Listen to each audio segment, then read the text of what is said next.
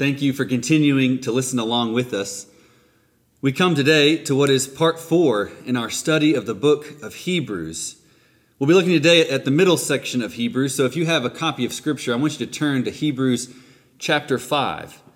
Hebrews chapter 5. We'll be looking at the theme that we now arrive at in the middle of the book of Hebrews, the, the primary content of this middle section of the letter that Jesus is our high priest. In fact, I've entitled this message, Jesus, a new high priest. You may have caught on by now. The Greek word translated greater appears more times in Hebrews than all of the New Testament combined. The writer to this letter is intent on convincing his audience that Jesus is greater than the system and the things that have come before. And so we've seen where Jesus is greater than the angels, and Jesus is greater than Moses, that great leader of old. And Jesus is now greater even than the high priests that they've known in the past. The whole system of priesthood that brought them to rightness with God. And so we begin today by asking ourselves what does it mean that Jesus is a high priest? And even more than that, what does it mean that Jesus is our priest today? And perhaps even more, the writer is asking, what does it mean that Jesus is the great high priest? It's an image that we don't always relate to that well, isn't it? Some of us haven't grown up in Christian traditions where priesthood was thought of quite the same way as the Jewish tradition. Certainly, we don't relate to the people of Levi, of those tribes that were led by priests, or the, the whole priestly temple system by which they atoned for sins. And so we ask today, what, is, what does it mean for us to think about Jesus as a priest? Is there an image that we could think of, that we could look to in our world today that might help us know Jesus' role in this way? My house faces east, which means the front porch is shaded every evening. It's one of our favorite things to do to sit out in the rocking chairs that we have out front and maybe watch the kids play or people walk their dogs by or coming home from work enjoying that great Amarillo evening breeze. As it happens, the one of the houses across the street from me has been torn down and is now in the process of being built back up again. A new home being constructed. And so in our evening sitting time, we are able to check in on the progress for the day, to see how things have gone, what new phase we've entered. If you've ever been around a home being built, you know there's a lot of workers involved, a lot of phases that take place. First, there was the demolition crew. It was just a couple of guys that showed up with big trucks and large machinery. In fact, they had one backhoe that knocked the old house down and loaded it bit by bit into a dump truck. The dump truck would then be driven off and unloaded, and they'd come back to start again at loading the debris. Once the old material was gone, somebody else, a different crew, had to come in and level the site. They had smaller machinery, different clothing, different tools. They spent a long time moving dirt, leveling the place, getting it ready for the next crew. They came in like an army. They were all wearing the same bright t shirt and had their own special boots. They were the cement crew, pouring a foundation. They had to frame it up first and get the cement just right, prepare the site for a house. Running all over the place, moving quickly, making quick work, all dressed the same. And they gave way to the framing crew that we've been watching lately. A slightly smaller crew, a different set of skills with their tools strapped around their waistbands, with hooded sweatshirts that kept them out of the summer's sun, maybe to keep them cooler. Each crew, each different phase, each different qualified person came by to do their job, and every one of them looked a certain part, played a certain role, had certain tools. They dressed in their priestly garb as a priesthood of their own, with their instruments of their religion strapped around their waists, ready to do the work that only they were qualified to do smoothing the land, pouring a foundation, framing a house, each one unique, each one qualified for a certain role. You know, priests were unique people. And they were uniquely trained in the Old Testament for a specific task. The reality is that, that something in the world is broken. And it was their job to fix it, to work on behalf of the people and on behalf of God to, to mend what had been so torn apart, to, to tear down what was wrong with the world and help people to build back up the world as God created it to be. And so priests represented these broken and morally compromised people before the holiness and the, and the, justice of God. And the problem, of course, is that this work required ongoing, continuous maintenance. But in reality, they were the only ones in society so equipped and empowered by God to deal with this issue. And so they, they were this priesthood, who, this group of people who played a certain role, and only they were qualified for that part. Like watching each team, each crew come in and move along the next phase of a house, only priests could step in and do the framing when it needed to be built back up. Only priests could, could pour a new foundation on which people could build their lives. They stood in between the owner and the builder of the home and got the job done to build what God had called them to build. Or maybe to turn your attention to a different priesthood, I might admit that I'm not exactly a car guy. I'm pretty handy around the house. I like to think I'm a do it yourself kind of fixer. I don't mind getting dirty in the midst of a project and learning how something works so that I can repair it. But when it comes to my vehicles, I just really don't have the time of day. And, and I don't really have a whole lot of interest in solving those problems myself. Sure, minor maintenance is one thing, small fixes, replacing parts. But when it comes to the big stuff, I, I don't have time to tinker around in my garage all day trying to get it right. I take it to someone who knows what they're doing, who opens a hood and, and knows how every part interrelates and works with one another to keep the engine functioning properly. That priesthood of mechanics that works down the road from me in their adult onesies so they can look the part. I take them the engine that's broken and they're qualified to do something about that. Something's broken and they're the ones who repair. And that's who these priests were. Something, as the whole story of Scripture testifies, was greatly broken, and it was their job to stand between God and his people and to help repair. And so, beginning there at the end of chapter 4, Jesus begins to be compared to the priests. Chapter 4, verse 14 Since then, we have a great high priest who has passed through the heavens, Jesus, the Son of God. Let us hold fast to our confession, for we do not have a high priest who is unable to sympathize with our weaknesses, but we have one who in every respect has been tested as we are, yet without sin. Let us therefore approach the throne of grace with boldness, so that we may receive mercy and find grace to help in time of need. And so the scriptures, uh, the writer of the Hebrews is turning our attention to Jesus' role as our priest, that as we've already seen, he sympathizes with us. He has been in our condition. He knows our situation and weakness and brokenness, and, and he has been broken himself on the cross.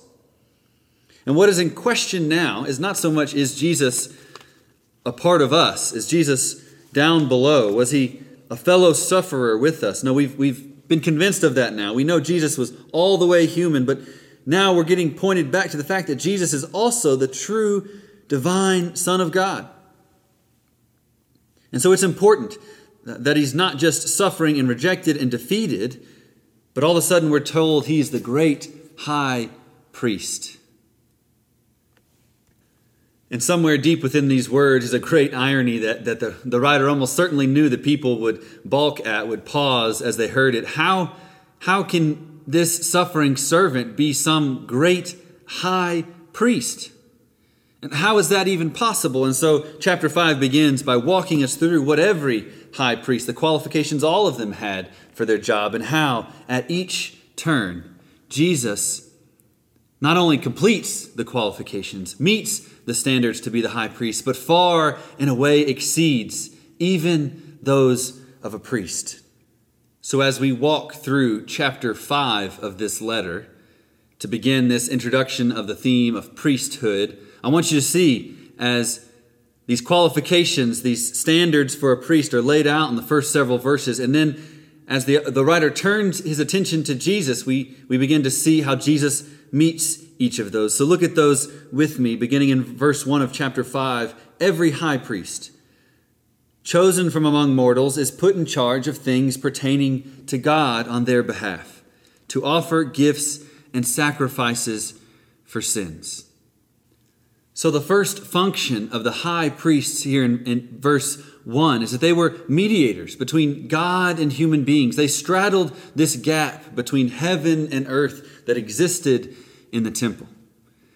So, really, the high priests were the people who would take the gifts and the sacrifices uh, of all the other people and offer them to God as this atonement for their sins, it says. And so, the high priest doesn't save people from their sins on their own. Only God can do that, of course, but the high priest is a messenger of salvation, carrying these symbols of repentance, these uh, human images for their inward change, carrying them to God and returning with this word of atonement for them.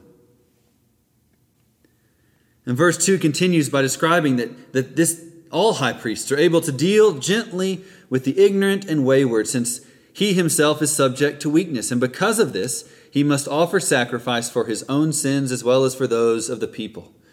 And one does not presume to take this honor, but, it, but takes it only when called by God, just as Aaron was. So these priests were human. And they needed to be compassionate people who were sympathetic, that were not just uh, preachers, but were pastors as well, that were able to shepherd the people. They were dealing with these deep and difficult topics of sin and fear and guilt and hunger and hope for salvation. And so these old priests had this holy job of being caring people. They were also chosen by God, called alone by Him. You can't just walk up one day and say, Oh, I'd like to be a priest now in, in the, the Levite tribe. No, you had to be born into this. You had to be, be called and created by God for this purpose. And so, having established these unique functions and people that were priests. The text continues in verse 5 that also Christ, working backwards from the qualifications we just saw, Christ, just like it was said, you can't presume to take this honor. Christ didn't glorify himself in becoming a high priest, but was appointed by the one who said, You are my son. Today I have begotten you. As he says also in another place, You are a priest forever, according to the order of Melchizedek. So, verse 6 clarifies that that no ancient high priest would have been so presumptuous to volunteer for the job or arrogant enough to try and grab some glory by appointing themselves as a high priest, naming themselves to this job. Instead, these high priests were called by God and served like Aaron by God's appointment. And Jesus, too, wasn't self appointed or, or seeking glory, but a high priest chosen and designated by God. The writer of Hebrews makes this point by quoting two of his favorite Psalms, apparently Psalm 2 7 and Psalm 110 4. That Jesus is a high priest according to the order of Melchizedek. And that same little phrase will get quoted, as we'll see several times here in verse 5 and 6, uh, chapter 5 and 6 and 7. Psalm 110 4 is speaking this language of appointment that Jesus is going to be a priest not for a lifetime, but forever, and not according to the regular orders of all the other priests, but according to the order of Melchizedek. And once again, Jesus exceeds the job descriptions of even other high priests. I know you're thinking, what does it mean that Jesus is a, a high priest in the order of Melchizedek. We'll get back to that in just a minute. I know you're really excited to figure out who Melchizedek is and how that applies to your daily life. I know it's a, a pressing question you woke up with this morning. But the text keeps going. Uh, although he was a son, he learned obedience through what he suffered. And having been made perfect, verse 9, he became the source of eternal salvation for all who obey him, having been designated by God a high priest according to the order of Melchizedek. And so Jesus continues to fulfill each of these roles, but fulfill them even better. He is a compassionate, sympathetic priest. He knows our weaknesses. He has been all the way down to where we are.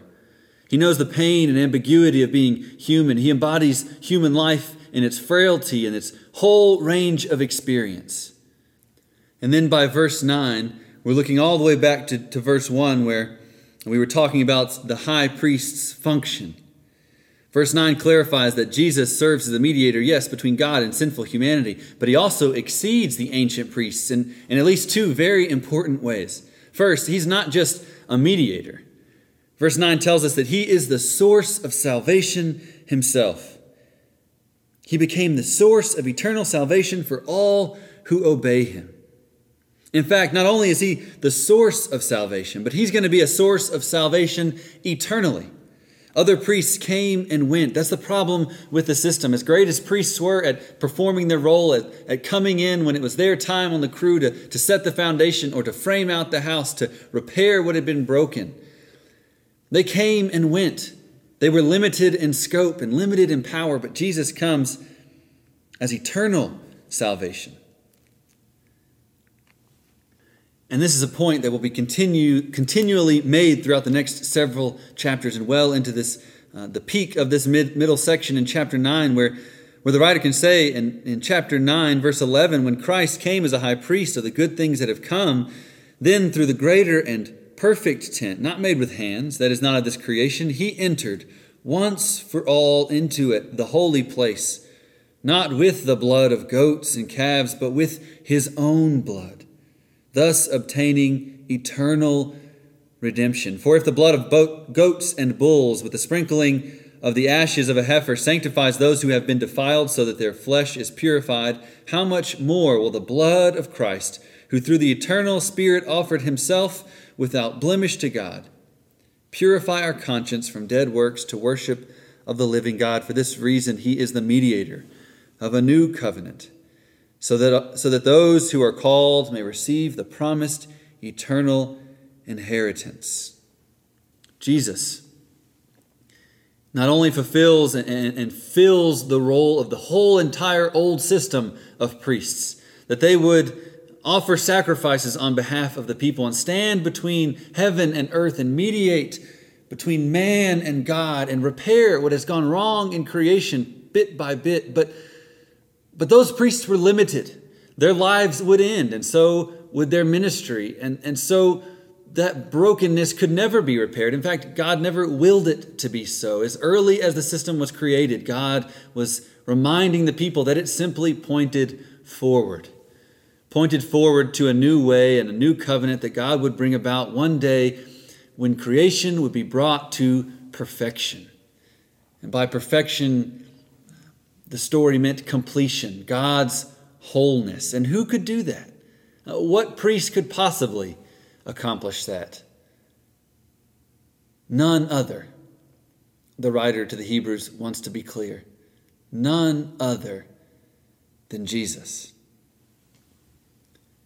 And this theme continues in chapter 7. I want you to jump forward with me to chapter 7 where we begin to get a picture of what it means that Jesus is of the priestly order of Melchizedek. And it seems at first to be this technical and, and small addition that, that the writer of the letter of Hebrews would quote Psalm 110:4 to say that the Messiah was not just a priest, but a priest forever after the order of Melchizedek. And he, quote that, he quotes that passage in, in chapter 5, verse 6, and then again in verse 10, and then in, in chapter 6, verse 20. Jesus, a forerunner on our behalf, has entered and become a high priest forever according to the order of Melchizedek. And so, what sort of priesthood did Melchizedek have? And how did it relate to, to what God was promising to Abraham? And, and what clues might there be here to help us understand more about Jesus himself? Chapter 7 helps us. The author begins by quoting this key passage from Genesis 14, 17 through 20, the writer uh, begins to reflect on it, to think about how from the start, uh, what Melchizedek means. His, his name in Hebrew meant king, and uh, from Melech, and Zedek in Hebrew means righteousness or justice. And so he's the king of righteousness. And since he's a, also a king of Salem, which is Jerusalem, and since shalom means peace, the writer says, he is a king of peace also. And so the writer is kind of toying with these possibilities and, and beginning to make his point. And then by verse 3, which is sometimes misunderstood, we get to the meat of this argument that Melchizedek, as far as we know, had no father or mother or genealogy uh, or beginning of days or end of days, but resembling the Son of God, he remains a priest forever. And so the writer is, is connecting some dots for us. That Melchizedek, this not that often mentioned character in the Old Testament, is introduced into the story of Abraham as a priest of God Most High. But there's not really any mention made of, of where he got his priesthood from, and, and there's certainly not any mention made of an inheritance that he obtained it from. And there's no mention of his priesthood starting or finishing with birth or death. It's almost as though in this story he's just there as something of a, of a permanent fixture, which is preparing us for the, the greater point being made here that Jesus' high priesthood doesn't depend on being born into a priestly family as the Levites were, but that his priesthood, unlike any of the Levitical priests, continues uninterrupted even to this present time.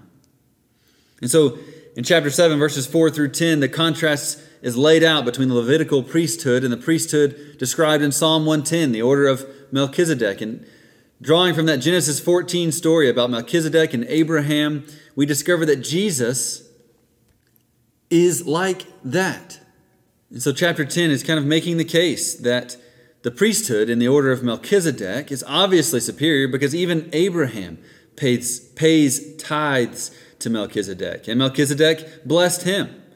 He is thus superior not only to Abraham, but also to Levi, one of Abraham's great grandchildren. And so the story goes on, weaving together how Melchizedek and Abraham relate, just to tell us and to remind us that Jesus himself is a Melchizedek kind of priest, one that's far superior to the Levitical priesthood that was around at present. And so, on the one hand, Jesus is there to be like them, but also to replace them, to supersede that old system. So, Jesus made the, the present temple and all that goes with it redundant. And you can also put complete confidence in him, the author is arguing, and your trust in him because he's a, a lasting priest.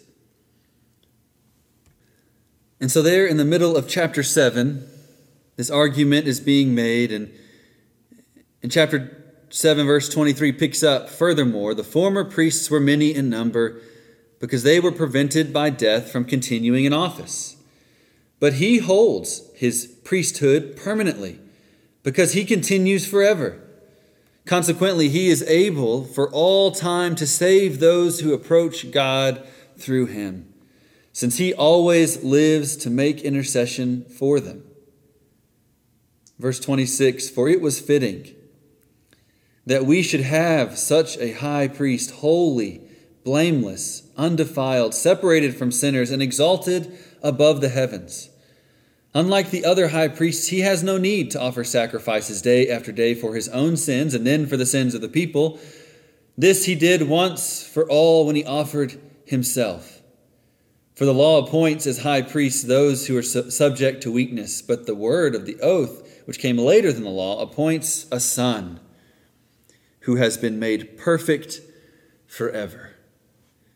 And there's so much going on in this passage, so much uh, to unpack that the writer of Hebrews is laying out before the people, unlike any other New Testament writer.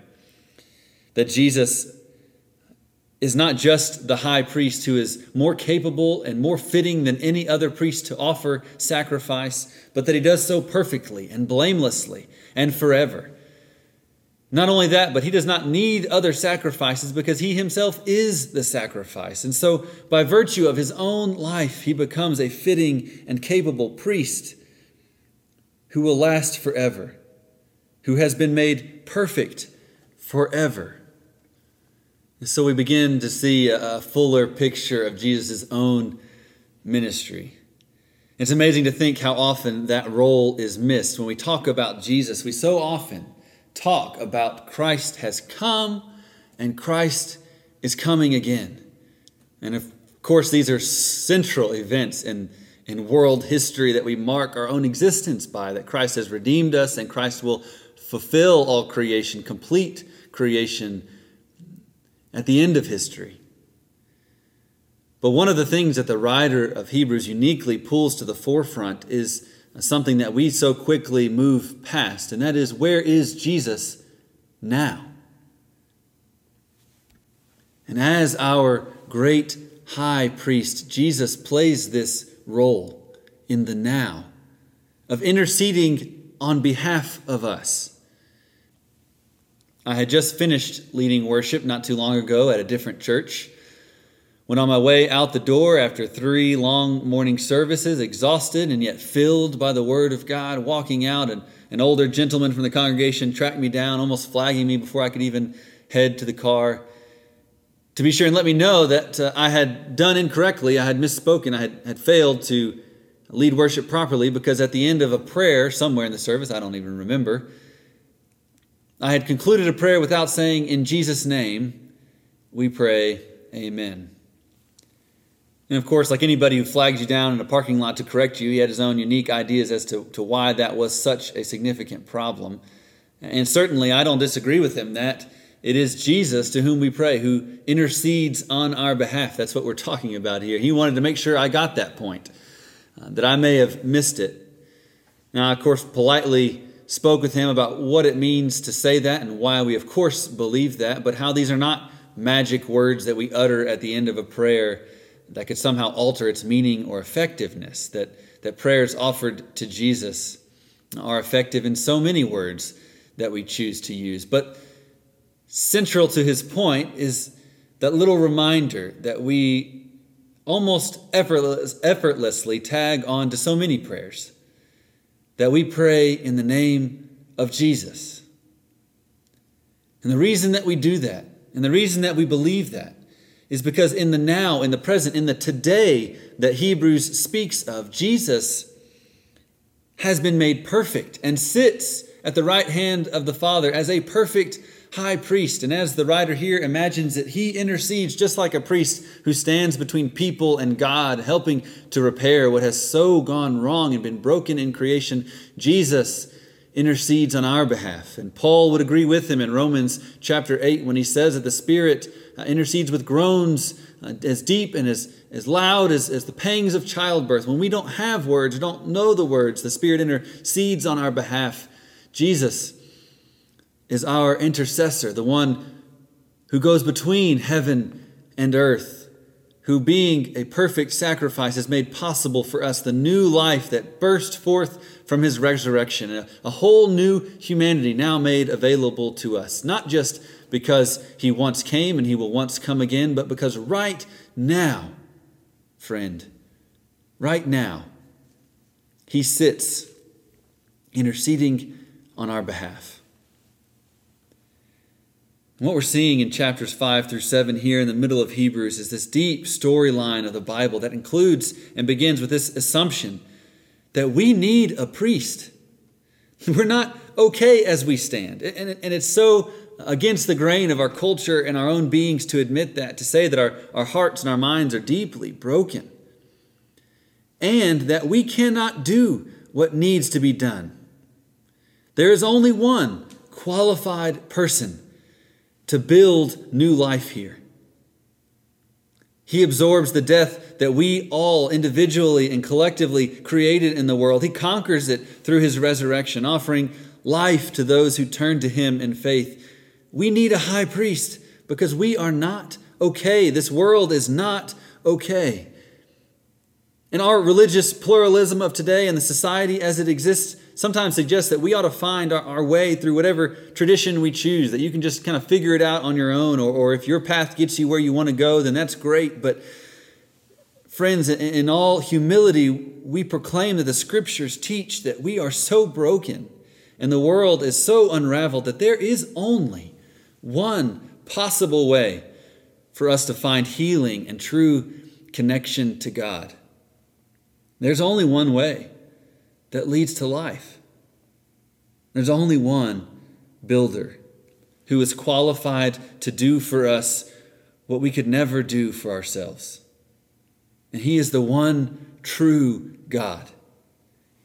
He comes among us, among us and, and offers his life, being both the perfect high priest forever and the sacrifice we need And we gather each week around that scandalous and freeing truth that you are too broken for self repair and you are not qualified to work on this machine. We need this high priest who forever will do what we cannot do. And he sits there today, now, even in this moment. And as we gather around that truth and proclaim this about Jesus, we can't help but be reminded today that there are those among us and those in our midst who need to turn to this mediator, this priest, this one who pioneers and perfects our faith, who, if we will place our faith in him, will give us the life he now lives. That is available today for all those who believe.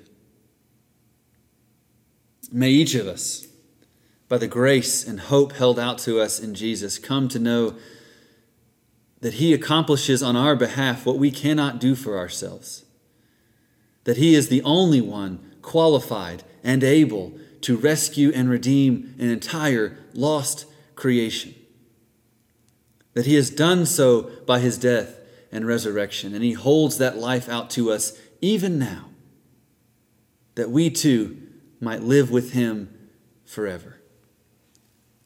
Pray with me if you would. God, we place our lives in your hands, our hopes in our hands, our joys, successes, and failures. We hold them up to you and say, we cannot on our own save ourselves. And we need a priest. We need one who fulfills this role as only you can do to come and to make us new, to rescue us uh, from the sin that has so broken our world. We pray you would do that today and every day and that all who do not know you would come to place their faith in the only worthy Savior. In Jesus' name we do pray. Amen.